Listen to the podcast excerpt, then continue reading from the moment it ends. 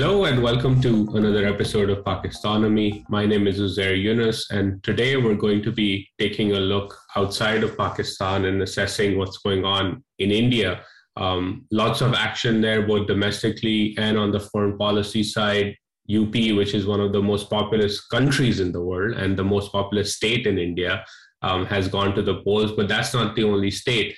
Um, states like Punjab are also headed to the polls, and uh, many are saying that this is a warm up to the 2024 general elections, and given UP's significance, um, what happens there um, will determine uh, what eventually may happen um, in Delhi uh, in the coming weeks, months, and years. Um, so, to talk about all of this, both domestically and on the foreign policy side, I have uh, Pramit Pal Chaudhuri joining me today. He's foreign editor of the Hindustan Times and a distinguished fellow at the Ananta Aspen Center.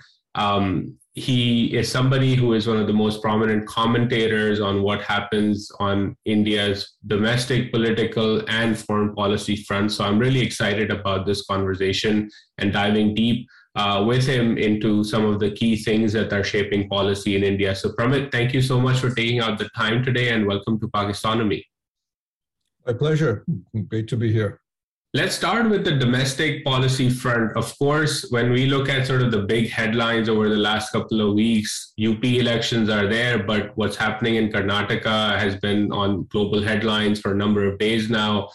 The courts are involved. Um, lots of concern here on the Pakistani side in terms of what's going on in India. But help us understand with some nuance about what's going on, what the electoral map is, and, and what the outlook is for the political situation there.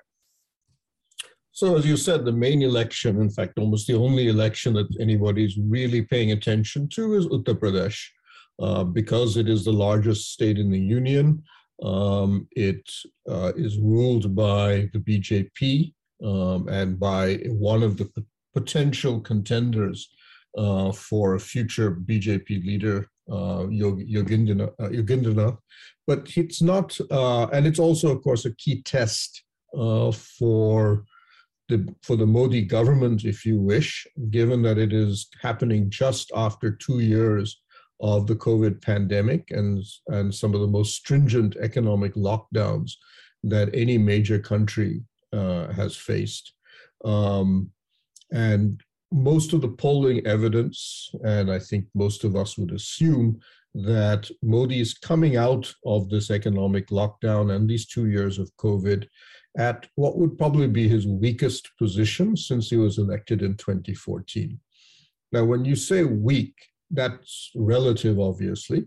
Um, most of the polling that's coming up still indicates that his approval rating is a little over 50%, but that's a sharp drop from the roughly 70 to 80% approval rating that he's tended to hold nationally uh, since he was elected. Um, the BJP, however, retains its broad, it's roughly one third of the electorate support that it's traditionally had. Uh, but it's going to go into UP in a, in a much more difficult position than it's than it's had before. Help, help us understand like what what sort of is the strategy there for the BJP and for the oppositions at a higher level in UP like what are they sort of what's the government saying? Why vote for us again? And why is um, sort of the opposition or what is the opposition's pitch to the voter saying, hey, this is not the right party to be voting for, come to our side? And I, I, am seeing similar things, for example, in Punjab, where Modi was there today. He was making speeches. Aam Aadmi Party has had a resurgence or has found a holding there in Punjab. So just sketch us out what the debate looks like um, in these key states. So Uttar Pradesh, the question really is, is going to be a test of the social coalition, the electoral coalition that Modi has been able to stitch together uh, since he's come to power.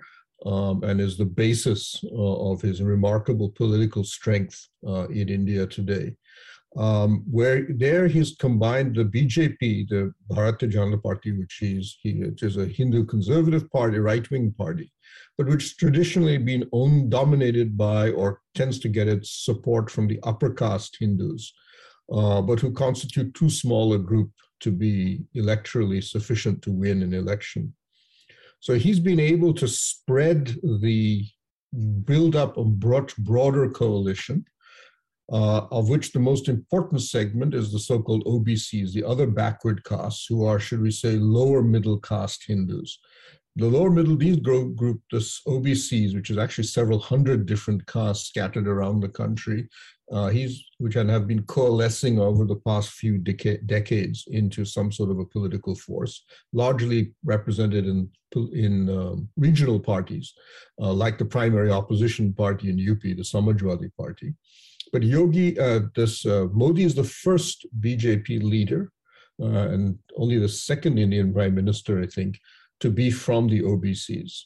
And so he's now been able to win over a large portion, roughly about 50% of the OBCs. But since they represent somewhere between 45 to 50% of the population, that's an enormous group that has been added to the BJP coalition under him. And he's been able to reach out even to pick up some of the Dalits, the lowest caste Hindus. And he's probably getting about 25 to 30% of those, depending on which poll you're reading. So you put that together, and he's got a formidable coalition, uh, much bigger than anything the BJP's ever been able to put together, and much larger than any part other party uh, right now is able uh, able to field. And he's combined that. He's now it's a difficult coalition. These are groups of people who traditionally don't vote together uh, or see eye to eye on many things, and are socially often uh, often, uh, if you wish, in conflict with each other. Um, while there's been a lot of focus on Hindu Muslim violence, the fact is that intra-caste, inter-caste violence among Hindus is still far greater uh, in terms of numbers, casualties, and so on. 50 to 60% of all of the so called hate crimes in India are largely intra-caste battles.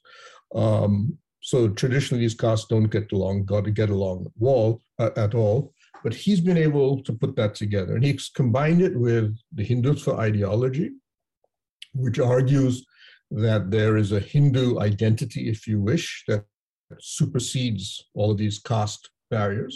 And one thing I think is very clear about Modi in his actions and in his speeches is that he has tried to push the case against caste. He doesn't support it, he doesn't think it's a great idea. And many of his own actions have been designed to empower uh, both lower castes um, and try to develop or promote versions of Hinduism, um, which basically are try to ride above uh, caste identity with limited success, but it's still very remarkable. Um, and then combining that uh, with welfare policy, uh, and this is many ways his most successful political uh, prog- uh, programs have been to generate uh, uh, re say reinvigorate using digital biometrics, for example. Uh, the entire welfare structure that India has. It's not a great one, but he's really massively improved on it. Um, so whether it's targeting uh, among the poor, removing corruption within the welfare system, he's introduced the beginnings of a universal healthcare system. He's expanded the number of people who have access to toilets, who have uh, drinking water uh, access. The list goes on and on. It's actually quite amazing now uh, what uh, he has done. And if you look at a lot of the polls that come out, somewhere between 40 to 50% of the people who say they vote for him do so largely because of his welfare programs.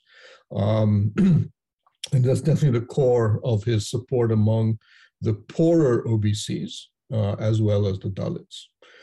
Um, so this, when he goes into the UP election, however, because of the lockdowns, the economic lockdowns induced by COVID, um, and other economic policies that he has done earlier, notably demonetization, a lot of this class of people have suffered the most, as you would expect. They're the ones who lost their jobs, they're the ones who depended upon low end services um, and so on for survival. Um, they have come out the worst uh, from this pandemic. Um, and therefore, their support now for the gov for the BJP and for Modi is clearly much weaker than it was in the beginning uh, before the pandemic was uh, had happened. So the test, if you wish, in UP is can he hold, can the BJP hold that election together, uh, that coalition together and come through? Um, and I think uh, so they're combining, they're, they're actually still continuing very much, I, I would argue, a very similar kind of narrative that uh, we held, we were able to get through the COVID crisis. We are still the party of, of modern welfare, if you wish, in India, but we also combine that uh, with, a, with a strong sense of Hindu ideology um, and nationalism. Plus, Modi's personal popularity continues to be almost double that of his own party. So that remains, many ways, one of their strongest cards. But whether that translates into a victory at a state election, because the state elections don't necessarily follow the national elections. Uh, and in India, in fact, the divergence between the two has been growing over the past 20 years uh, is still to be seen, but it will still be seen as a barometer of whether that BJP so, social coalition can can stay together. Uh, will yeah. has survived the COVID pandemic. I think you mentioned a couple of things that that struck out to me. Uh, one on the welfare program, right? I remember reading um, stories, for example, about how biometric identity was tied to soil health cards under the Modi government, and then fertilizer subsidies were dispersed through that digitization. I think uh, many of us uh, who followed South Asia's sort of subsidy programs are familiar with how, in particular, farmer subsidies and fertilizer subsidies have been used to, you know, grease the patronage sort of system. And to me, that struck out as amazing what he was trying to do. And yes, there were criticisms about lack of biometric identification for farmers because their fingerprints are not great, etc. But the ambition has been amazing. Um, and the second one that stood out to me was the zero bal- balance bank accounts and the fact that then that with UPI and the JAM Trinity, so to speak, um, that's called it's been transformative um, in terms of what it's done in India. So that sort of resonates why you know at least at some level people say you know set aside all the right wing Hindutva stuff, it benefits people at the margins and their lives transform. And probably that's drawing a lot of the big tent coalition that, that you sketched out that Modi's built for himself. But the other thing that struck out to me is, is and I would love your thoughts on this, is Modi's two times more popular than his party, which means that as you look towards 2024, um, you know, he has to be sort of on the ticket if the BJP has to have a big shot at sort of coming back to power. But he's running into the retirement age limit that he set for himself, right? And that when he came to power, that was his way to clear out the old guard. And then, secondly, a win in UP sort of raises the stature of Yogi Adityanath as the competitor or the successor um, to Modi himself. How do you see this playing out, sort of this politicking inside of the BJP and the fact that Modi's getting older, technically under the law of the BJP, he has to retire. But if he does retire, A, the party may not be as popular, but B, Yogi as a contender for the national elections, you know, will create a lot more problems, at least from my perspective, on the Indian political scene. Yeah, I think the there was talk that Modi would retire, was would consider retiring after he finished his second term, um, and he was building an ashram. Those suppose I think reports that he was building an ashram up in the Himalayas in preparation, and that he would take uh, the a monk's vow because in many ways, if you look at his earlier life, uh, Modi, if you want to put it this way, he's a failed monk. He tried twice to be a, a join a monastery uh, and and could not join the monastic order. Um, uh, and uh, that he tried very hard to be for four years, and it was only after that that he turned to politics. Uh, and he still seems to retain a belief that that's what he should he should eventually. That's his final uh, destination is to go back to being that. But now we've seen that disappear. That talk is now, that buzz has, if you wish, disappeared. And the word is that having wasted, if you wish, two years of his second term because of COVID, where he could not actually do very much other than fight the pandemic, uh, he feels that he has to continue uh, to complete um, what he's been trying to do in terms of both transforming the the social structure uh, of, of the political elite system, removing, if you wish, the Delhi uh, establishment or, or, pushing out the Delhi establishment that he um, feels held, tried to hold him back. Um, bring in a strong that sense of, of a modern Hindu, Hinduism, uh, Hindu politics into the country, and also carry out the kind of reforms that we've just mentioned uh, in, on both the welfare side, but even on the corporate side, that the economy must be driven by the private sector, not by state-owned enterprises, um, that there should be reform of a huge number of reforms in finance, and that India must establish a modern manufacturing cent, uh, base, which that it still lacks uh, or is, is still very small. Um, a lot of whole, whole host of things that he has in the back of his mind that has to be done. So I think he, I think, as you said, he introduced that rule on age limits, and I suspect he'll take it away. Uh, it wouldn't be too hard for him. For the, the party knows very well that without him, they will struggle um, to to have at least a kind of absolute majority. They may still emerge as a single largest party, but they would definitely not get an absolute majority in in uh, in the next state in the next general elections. Well, I wouldn't say absolutely, but I think very unlikely, uh, given that their their vote share would then automatically drop by about ten percentage points. Um, so yes, I think that his his return in the next general elections is, is that he will be campaigning, uh, will and he will be the prime ministerial candidate for his party. I think is almost determined. So Yogi Adityanath is interesting because he was a person. It's hard to describe his relationship with the BJP, but it's important to realize that he is an independent political force within the BJP. So he and, and his base in Purvanchal in UP effectively had his own organization. And that while he aligned with the BJP and identified and, and campaigned and, and was elected five times as an MP uh, under the BJP ticket, he was actually quite independent of what the BJP and even the RSS, the social organization that provides the sort of backbone uh, of the BJP ideologically and in terms of its its um, highly motivated workers and, and supporters.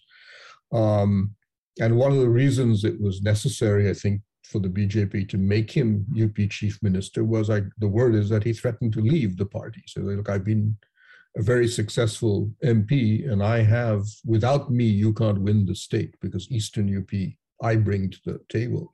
So I'm tired of being kept in the margins. Give me the chief minister, ministership, or I leave. So it was decided to bring him in. Um, and then if you wish there, if so now for him, the question is, has he grown from being a, a regional, local le- uh, leader uh, to becoming a state leader? And then from there, he, of course, aspires to become there, and from there, national leader. Uh, I'm not an expert in UP politics. I'm a Bengali from Calcutta, but I, my sense when I've talked to people is that he's still got a while to go. Uh, the first test will be can he win the, the this coming UP election? If he d- is defeated or just scrapes through, um, his ambitions to be a national leader would be severely diminished.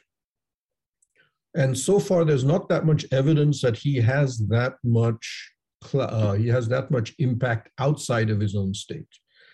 Um, polls would tend to say that people who think he is a potential prime minister are still at about 15%, which is about the percentage, little less than the percentage of his own state um, in terms of population. When he campaigned recently in West Bengal, he was a disaster. Um, he really went down badly and actually probably contributed to the BJP's defeat there. Modi was popular in West Bengal, but uh, Yogi was not. Um, and there's very little evidence that he's done very well outside. A lot of the agenda that he brings uh, to the Hindutva, his version of Hindutva, if you wish, love jihad and stuff like that, hasn't really done, hasn't, he's not been able to market that outside of UP, in my view. Um, so we'll see uh, how well he does in this in this election. I would guess the polling, the, getting the public polls that we have, and polls in India are not not wildly accurate. Um, still indicate the BJP will lose a large number of seats, but still win. But even if they win and they win by a, a much smaller margin, uh, for Yogi, I think that would come down, that would bring his profile down. But it's also true that besides him, there are not very many second tier BJP leaders. Um, what was once said about Nehru, that he's just the great banyan tree under whom nobody else grows, which resulted in the Congress party having very few people when he eventually passed, passed off the political scene, is arguably also true for the BJP. Yeah, I think it will be interesting to see what that leadership sort of succession battle looks like, right? I agree that right now it's Yogi and then there isn't anybody else. And if Modi makes the decision, and I sort of lean towards your assessment on this, that he will run again, um, then Yogi has to wait. And then that Banyan tree example may be even truer because another four or five years of Modi at the helm means that another generation sort of will go by, right? Waiting in the wings, so to speak. Um, but I, I want to switch from the domestic scene and, and, and sort of look at what's going on on the foreign policy side and would love to have you first sketch sort of at a 30,000 foot level um, your view of the foreign policy view in Delhi. Uh, what are the priorities and what they're looking at? Of course, in the last couple of weeks, a lot of headlines around a free trade agreement with Australia. The Quad meetings happened where Foreign Minister Jaishankar was there with Blinken and others. Um, lots of focus in terms of what goes on with China. Um, but then again, also given the Russia Ukraine crisis, India has had to navigate this fine line in terms of, you know, not talking much about Russia, but also being seen as closer to the US. So help us understand, like, how is Delhi approaching sort of this emerging geopolitical world order um, from a foreign policy point of view? So I think the first point, which is really about the relationship with China and therefore the United States, if you wish, uh, is the most important driving force uh, within the Modi government. Um, Modi spent his first six years trying to work out some sort of a modus vivendi with Xi Jinping uh, partly based on the fact that Xi himself sent messages that he wanted a new relationship with India. Uh, they met uh, about 11 times uh, during that first six years, including two uh, so-called two or three informal summits um, in Wuhan in China, and then down nearby in, in Mahabalipuram in Tamil Nadu. Uh, but the end result were, was, in fact, if anything, uh, a deteriorating relationship uh, partly because China's influence in South Asia and the Indian Ocean region and India's neighborhood began to rise or has been rising. Um, and of course, we then had a number of uh, border crises, which eventually culminated in, in uh, the Galwan Valley clash between the two, in which at least 20 Indian soldiers died. And if the US and uh, Russian press are to be believed, about 35 Chinese soldiers died. So therefore, you then have, um, you then started to see a complete turnaround in the India relationship. I would argue that to some element that some elements of that uh, now uh, the, the, the all the tougher stance that India has been taking on China had already begin begun to materialize even before Galwan, notably the restrictions on Chinese FDI. Um, but after Galwan, whoever was pre- still prepared to say, whatever groups in India was still prepared to say that we still need to work uh, with the Chinese or we still have to be wary about our relationship with the United States, basically fell silent. Um, and we saw India therefore begin to take pretty sweeping measures uh, against China and move uh, on a whole host of areas uh, against uh, or in, in alignments which are des- were designed to contain uh, or put pressure on China. Um, the number one measure, of course, was that this opened the door for the Quad, which until then had been hampered by two countries, really um, Australia and India, neither of whom were prepared to go the whole hog with the United States, if you wish, uh, because India, because it believed that the Americans had already showed a strong streak of isolationism, starting with Obama, continuing with Trump. How strongly committed were they to the Asia Pacific, uh, now renamed the Indo Pacific, was questionable. Australia, because it had enormous economic advantage, uh, Australia, China is by far their single largest economic partner with Galwan uh, and Australia for other reasons, having to do with the economic sanctions that China applied on them, you saw both of them shift to a much tougher stance in China, at which point the Quad then starts to come through. Um, as one senior US diplomat said in the Trump administration, the Quad was created 80% by China.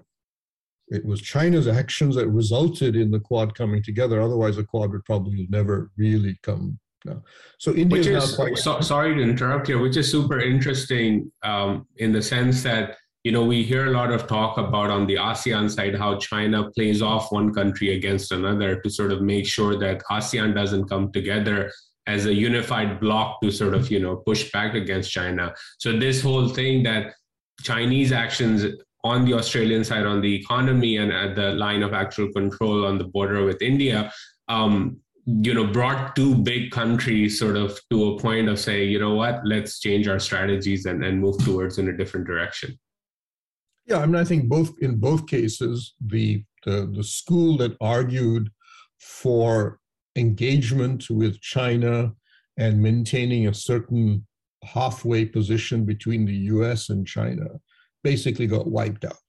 there is no such school in India left. Um, and if anything, if you see the debates in parliament, it's basically all the all the gov- parties accusing each other of being soft on China. Right? It, there is no position. Even the left parties have come out and denounce the government, saying you're you're letting China walk all over you. um, and and that's that's the only policy. Yeah, I think there was a big there was a big debate on sort of the trade numbers that came out, and that was used to criticize the BJP to say, look, that you're you're all about rhetoric, but look at the trade and where it's that that's headed. It you're you're tying ourselves, you know, even closer to China and more reliant on them. Well, China is the number one or number two trading partner for pretty much the entire world. Uh, and what really took place was an enormous amount of medical equipment uh, really swung China to was already our number one trading partner. Uh, that that trade deficit grew even further because of the pandemic. We had to Im, Im, impose. But I think the real, for me, trade is not really a measure of very much. Um, we import at you know different points in our history. For example, oil imports have meant that a small country like Kuwait uh, can be, or Qatar because of gas, can be one of our top five trading partners, but there's actually nothing else beyond that relationship. The real measure, I think, for a long term economic relationship is investment. That gives you a real sense, and trade will eventually follow investment uh, and technology. Uh, and Chinese trade at FDI has collapsed. It's down to by 74% in the past one year um, and is is falling rapidly, and it's falling largely because the Indian government is not allowing Chinese companies to come in or driving them out, um, and they are finding it uh, an incredibly hostile environment uh, to operate in. Um, I should add, even on the trade figures are actually no more correct since I believe April last year, America is now for the first time India's largest trading partner. Most of that, however, is built on natural gas imports. Uh, that's massively increased it. Uh, and in some other sectors, remember, India is much more uh, competitive in service trade than it is in goods trade. We're not a great manufacturer. Um, but in service trade, China and in China is nowhere in the picture uh, for India. It is purely the United North America and Europe, and then the Gulf, uh, which dominate our service exports. So, given given this sort of you know realization that you know India must come closer along with the Quad with the U.S. and work with the U.S. on sort of you know balancing against China, um, where do you see relations in the near future going? And I ask this because, as you said, like Xi and Modi met several times, and I, will come back to Modi's sort of broader approach to sort of engaging with leaders and saying that that might lead to some level of diplomatic breakthrough. We saw similar things um, happen, for example, in Pakistan. We'll get to that in a moment. But where do, do you see the sort of like this long term decline in investment relations, or is there still an opportunity for some thaw in that relationship to say, hey, look, we may not get along as much uh, with China, but we still have to work together? Or as do you think that the voices have gone silent and they will remain silent for the foreseeable future, the ones that have been arguing for some level of engagement? Well, I think the, the, the talk of a total ban on Chinese investment is is is no longer. Uh, what has been happening is a much more nuanced thing, which is very similar in many ways to what the United States uh, and maybe even Japan are doing, which is that you have certain critical uh, sectors of the economy, infrastructure, high-end um, technology, defense, nuclear, uh, but almost anything in the digital space. And I, I, emphasize digital and to some degree pharmaceutical space. Uh, high-end technology, the technologies that in many ways will determine where you are in the world in the 21st century. In those areas, the Chinese ban is almost 100%. There are other sectors where the Chinese, if you're Chinese, if they hold up to 25% of the equity, that's acceptable because that doesn't give them any management control and they're not on the board. Um, so a lot of firms um, are struggling with that, foreign firms, in fact, who have even American firms who find that in, inside it, they, they have a large portion of their shares are owned by Chinese funds. Um, and then there are larger sectors in the economy like automobiles or something, which are not seen as critical at all. Um, they're not that big a deal. Uh, and there, India is saying that we don't actually have a problem with FDI at some point in the future. And there are some sectors you can't do without the Chinese. You can't do green vehicles. You can't do electrical vehicles without Chinese batteries because nobody else makes batteries on that scale so far. And a lot of, but a lot of what the government's Indian policies right now and their protectionism and on their trade is designed roughly to either replace the Chinese uh, imports or block Chinese imports coming in. Um, one of the most striking actions of the BJP government is deciding to walk out of RCEP. Uh, and that became out of a fundamental point that we will not join any multilateral or plurilateral trading body which gives Chinese access to the market to the markets of India. Um, and now that's one of the reasons we probably will not join CPTPP if the Chinese join that as well. Um, so once you've got that sort of position built in, what will happen is that while China will continue to import, let's say, toys or fans or whatever, you will see a steady but slow decline in the relationship, economic relationship between India and China. Uh, and as I said, on the investment side, it's already pretty savage. Um, but I think this, that, but I'd say just this is important too, because it's one of the key drivers of the Quad. And the new Western Quad, or we don't have a name for it, the Quad that India has developed with India, Israel, the United Arab Emirates, and the US, uh, which is that those critical technologies, which are being seen as the determinants for 21st century power, uh, if we are going to do these ex China, then who do we do them with? And the obvious answer is the United States uh, or technology places like centers like Israel. So the Quad is not, a, as Quad keeps, leaders keep emphasizing, we're not a military organization. We are a technology organization.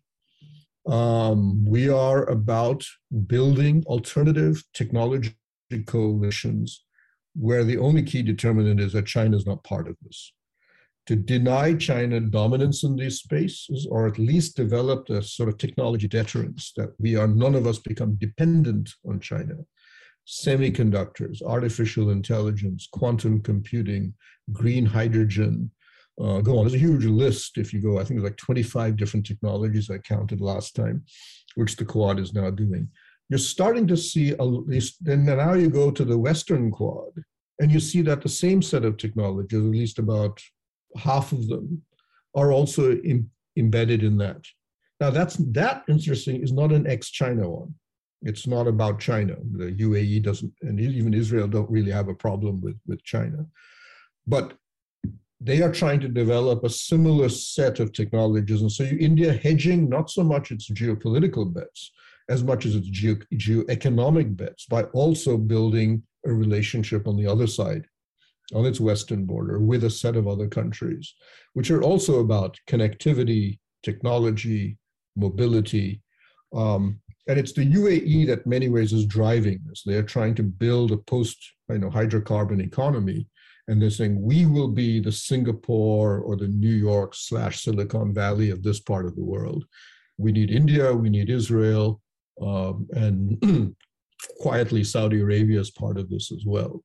Um, and we'll see, I think, many others, there are going to be other such coalitions uh, coming up. Uh, I did an interview with our foreign minister, Dr. Jaishankar, in December, and I said, uh, Do you have any more of such ideas? And he says, yes, you'll see more such such bodies coming up, and it's because the sense that that technology is going to be is the big geopolitical issue of the future, and who dominates these will eventually dominate the military, economic, and soft power spaces uh, of the of the future.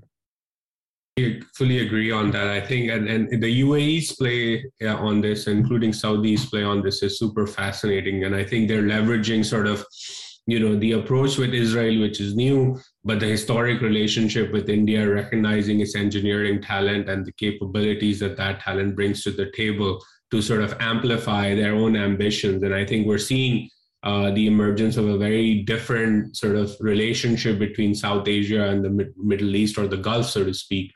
Um, and, and it will be interesting to see how that shapes up in the coming years. Um, all of that, particularly the approach to the US, of course, is causing a lot of talk about India's relations with Russia. Um, a historical strategic partner, um, lots of military, historical military hardware coming from Russia, a relationship that goes back decades. Um, and the Russia Ukraine crisis has sort of brought everything in the forefront, not only in the sense that, hey, you know, you're now with the United States and Russia is doing this stuff in Europe, but also there are economic risks for India, right? Oil being a key part, but I was reading yes, yesterday how even sunflower oil, which comes from yes. Ukraine, um, there's a risk there as well. How do you see that India navigating this sort of, you know, once again, uh, war of words, heating up of the situation, going towards a military confrontation between NATO and Russia? Well, India has always argued to the West uh, that isolating Russia, sanctioning Russia is not going to get you anywhere, uh, other than driving Russia into China's hands. Uh, that's fallen on deaf ears. There's been nothing much we could do about it. Uh, I think Indian government now, when you talk to them, they sort of shrug their shoulders. But their their view is that Russia, Russia is now an economy that's only half the size of India's um, or if you want, it's about the size of the state of Texas. Uh, but it still has a has a deep sense of grievance uh, that it was a former superpower. Uh, as you said, we have a historical relationship, uh, especially in the military side. About still to this day, about 65 to 70 percent of our hardware remains Russian, um, and it's only gradually that number is, is, is falling. Russia gives us a good deal on oil and gas. Uh, we invest a lot in oil, Russian oil and gas fields. And as a consequence, actually pay for a lot of our weapon systems from the profits we make from those. Um, and Russia helps us in many things, but it will not help us against China in the sense that when it's India versus China in a diplomatic scenario, we know that we can't depend on Russia. Russia publicly says we don't want to choose between the two of you. And Russia is happy to sell weapons to both of us. I mean, Ladakh, you have two fleets of two, you know, uh, air fleets of Sukhois facing each other, and Russia happily makes money from both of us. So that's, you know, that it perfectly fits with their their own lifestyle. So we maintain that relationship, but it's a declining relationship. It's a slow relationship that's declining. Uh, and it's because it doesn't, Russia doesn't contribute to a lot of those future programs that I'm talking about. Russia is not a technology player in the digital space outside of Russia, right? It has a, its own indigenous digital uh, companies, but it doesn't have the capacity or willingness to export them or work with other countries. They don't deal with anything with us on anything. They're almost, the economic relationship is almost only G2G. No private sector Indian companies bother to go there. The Confederation of Indian Industries, the largest chamber of commerce in India, actually shut its Moscow office down several years because of a lack of interest. There's no person to person, people to people exchange between the two countries. Russia, when my, new, when my newspaper used to take polls of, of Indian readers, what countries interest you the most? Russia barely got like one or two percent. There was some, we most Indian newspapers no longer have Moscow correspondents because they find the readers don't are not interested. So it's a relationship that is it is not a hostile relationship. We don't have anything against each other, but it's a relationship that's slowly declining because it doesn't have the substance that's driving a lot of our other relationships, simply not there. Um, but we continue, the Indian government continues to believe one, we still need them for a number of things. We don't have any reasons to be angry about them about anything. They've never done anything, quote, against us, if you wish. Um, we don't like their relationship with China, but they themselves spend a little time trying to keep it equidistant, if you wish, between India and China. Uh, Ukraine, as you mentioned, sunflower seeds is about the only strategic interest India has in the Ukraine, and it's not a strategic interest, it's a very minor interest. We import a certain amount of Russian um, uh, sort of uh, Soviet era military equipment from the Ukraine. So our Antonov transports engines come from the Ukraine. Uh, some of our air-to-air missiles for our Sukhois come from the Ukraine, naval turbines from the Ukraine. Uh, but none of that is really that big. I mean, it's like one turbine every few years or something like that. Um, so India looked at the Ukraine and said, we don't really, we don't have a dog in this fight. We don't get anything out of it. We have no relationship with Ukraine. So I know in the Atlantic, U- Ukraine is page one. In India, it's page 10. Um, and there's, you know, when I've talked, I was talking to an Indian diplomat, I said, you know, what do you think about Ukraine? He says, I don't think about it at all. We, we for us, it's, it, you know, I think for India, it's, it's like saying, are you concerned about a conflict between Mexico and Guatemala? And the answer is no. It just doesn't really matter to us. And I think there's a very strict policy on the Indian side. We are not going, you know, at the Quad summit, the foreign ministers, not summit, the foreign ministers meeting, India and Japan, my understanding, were pushed very hard that there should be no language on Ukraine. They said it's an Indo Pacific organization, it's still a nascent organization. So going off and, you know, uh, what was John Quincy Adams' line? Uh, chasing drag, fighting dragons, uh, you know, in far off places makes no sense for the Quad.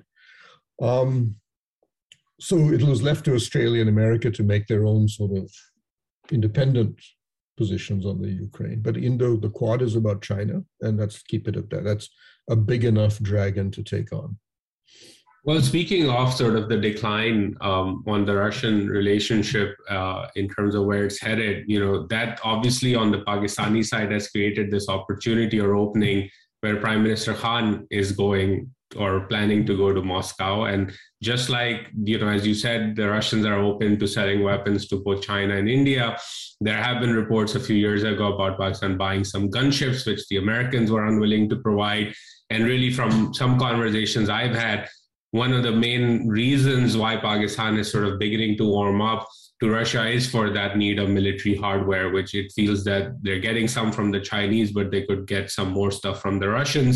Um, Russia has also talked about building a gas pipeline and investing in sort of developing the gas ecosystem in India, well, in Pakistan. We'll see where all of that goes, but I think there's like this shift again happening in, in sort of the geopolitics of the subcontinent where India may be sort of, you know, balancing or moving slightly away from Russia on the new economy or new technology stuff, and Pakistan senses that, hey, we may have a new partner here, which will be interesting to see. But I want to spend the last few minutes of this discussion on where you see things going on with Pakistan. As you said, Prime Minister Modi made a big sort of investment in personal relations with Xi. He made a similar one with Nawaz Sharif when Nawaz was in power, right? And there was a, you know, he came to Lahore, etc. But it didn't work out. And since then, we've seen uh, a ratcheting up of tensions, especially with Imran Khan coming to power. But Khan himself, when he came to power, famously said that if India takes one step, we will take two. But nothing really has come of it beyond the every few months we hear reports that there's some back channel talks going on. and then, of course, the Kashmir situation developed, the surgical strikes, etc. Um, wh- what's your sense of where this relationship is, and what's the what's the view in Delhi about how to approach Pakistan, if at all?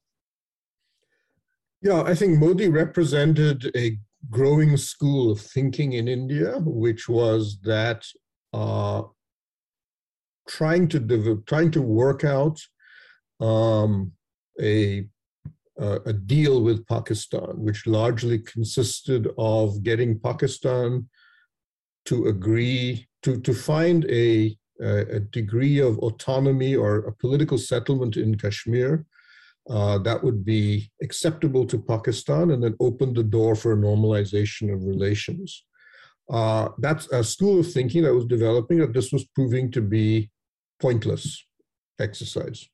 Uh, that one, every time India and the two countries had come to close to an agreement, whether it was the original Lahore peace, uh, peace attempt, uh, then uh, the deal that Musharraf came to with uh, Manmohan Singh, internal problems in Pakistan tended to see that that collapsed. Uh, Musharraf sabotaged Nawaz Sharif's Lahore uh, proposals. He then fell apart because of his own domestic problems. Uh, and was this was this worth it? Was basically the school of thinking that was rising. That maybe given on, on I think, and also another fundamental issue was that the growing divergence in economic power between India and Pakistan that was very evident. It's now stunningly huge. I mean, Pakistan's GDP is effectively smaller than the city of Mumbai. Um, uh, made the school argument uh, why are we bothering uh, to continue to expend so much political capital? Because each time we do this, each prime minister who invested in a peace process, when that fell apart, he came out really damaged. Manmohan Singh was, was, was crippled by his attempts to deal with Pakistan. Uh, Vajpayee, it may not have been the only reason, but one a key reason that he lost his re-election bid was that his own party refused to back him. A large chunk of BJP supporters just said, forget it. We're not dealing with this guy who spends his time wooing Pakistan, Pakistani leaders who we can't stand. Um, so you have, um, so Modi comes to power and he is, I think, much more, and he's very much a post-partition leader. He doesn't have any memories or concerns or interests in Pakistan. Uh, definitely nothing like the sentiment that, let's say, Manmohan Singh had, or even an interest in, in, let's say, Urdu and so on that, let's say, Vajpayee did. And he comes in and says, for me, Pakistan is just this troublesome neighbor. Do I deal with them or not? I don't know. We'll see. But I'm not going to invest beyond a certain point in this relationship. Um, now, so when he met Nawaz Sharif, however, he was surprised, I think, I would argue, that Nawaz in private actually seemed quite a reasonable person. And he had a vision of the Indo Pakistan relationship, especially on trade, investment, and so on, that appealed to, to Modi. Um, but what I understand is that when they, uh, they began meeting repeatedly, and at the end of it, Modi was like, I like this guy. Uh, but Nawaz would also admit, I have no power on the Indo relationship. The military decide everything. So you and I can keep meeting and doing photo ops, but that's it. Um, so Modi was like, okay, that's fine. And, and I gather one of the instructions he lays sent down to his, to his foreign ministry and to his government, nobody criticizes my friend Nawaz. You can criticize Pakistan, but not the prime minister, because I like this guy. And maybe, who knows, something may happen with him. Then, of course, Nawaz fell from power anyway. Uh, but I think the bigger shift, of course, was that in 2016, India concluded uh, on its own internal assessments that what was happening in Kashmir um, was that Pakistan was no longer, let's put it this way, the Kashmiri, um, the Kashmiri movement in the valley was no longer looking to Pakistan. They were interested in independence or autonomy, but they no longer saw Pakistan as part of the equation which meant that the original policy of trying to come to an agreement with Pakistan had become irrelevant. So then what path do you take? Do you then do a unilateral autonomous political settlement in Pakistan, in Kashmir? Or do you do, which is what Modi decided to do, is you abrogate Article 370 altogether and then begin a forcible process of telling Kashmiris, you have no choice, you have to become a normal part of India. So he decided on, obviously, on the second path, which of course then made it more or less impossible, I would argue, for Imran or any other government in Pakistan, at least for the time being, to come to any kind of agreement. Imran, from my understanding, was that the Indian system did not see him as hostile to India. But they saw him as even weaker than Nawaz Sharif, that his the degree of political agency he had uh, and independence in the military was even smaller. So therefore, the question is, then why do we invest in this relationship? Imran, I think you probably also agree, is a slightly erratic individual. Uh, and therefore, this also strengthened the view. Modi, as you said, uh, Modi is, is, is very businesslike in his meetings. He comes in without any specific personal likes dislikes, but he says, I have this agenda. You want to fit this? Well, how do you fit into my agenda? If you don't fit into my agenda, it's nice meeting you. Goodbye. I'm leaving. Um, and Imran didn't fit into that agenda at all. Pakistan doesn't fit into that agenda. Imran definitely doesn't, because Imran doesn't have anything in his view to offer. So I don't think it's a personal hostility to Imran. He just doesn't see what's the point. Uh, and until he thinks that he has a leader in Pakistan that he can work with, he doesn't see any reason to do so. So his policy, therefore, I would argue, with Pakistan has now shrunk to a simple one. I'm going to do what I want to do with Kashmir, and I'm going to do whatever I feel with other countries. And you're now too small uh, to be an issue, and you're too isolated. I mean, one of the key things that happened after the Balakot bombing was that Saudi Arabia and the United Arab Emirates, two of your Pakistan's traditional allies, both said we actually were with India on this. Because India gives us more for our economic future and our geopolitical future than Pakistan does.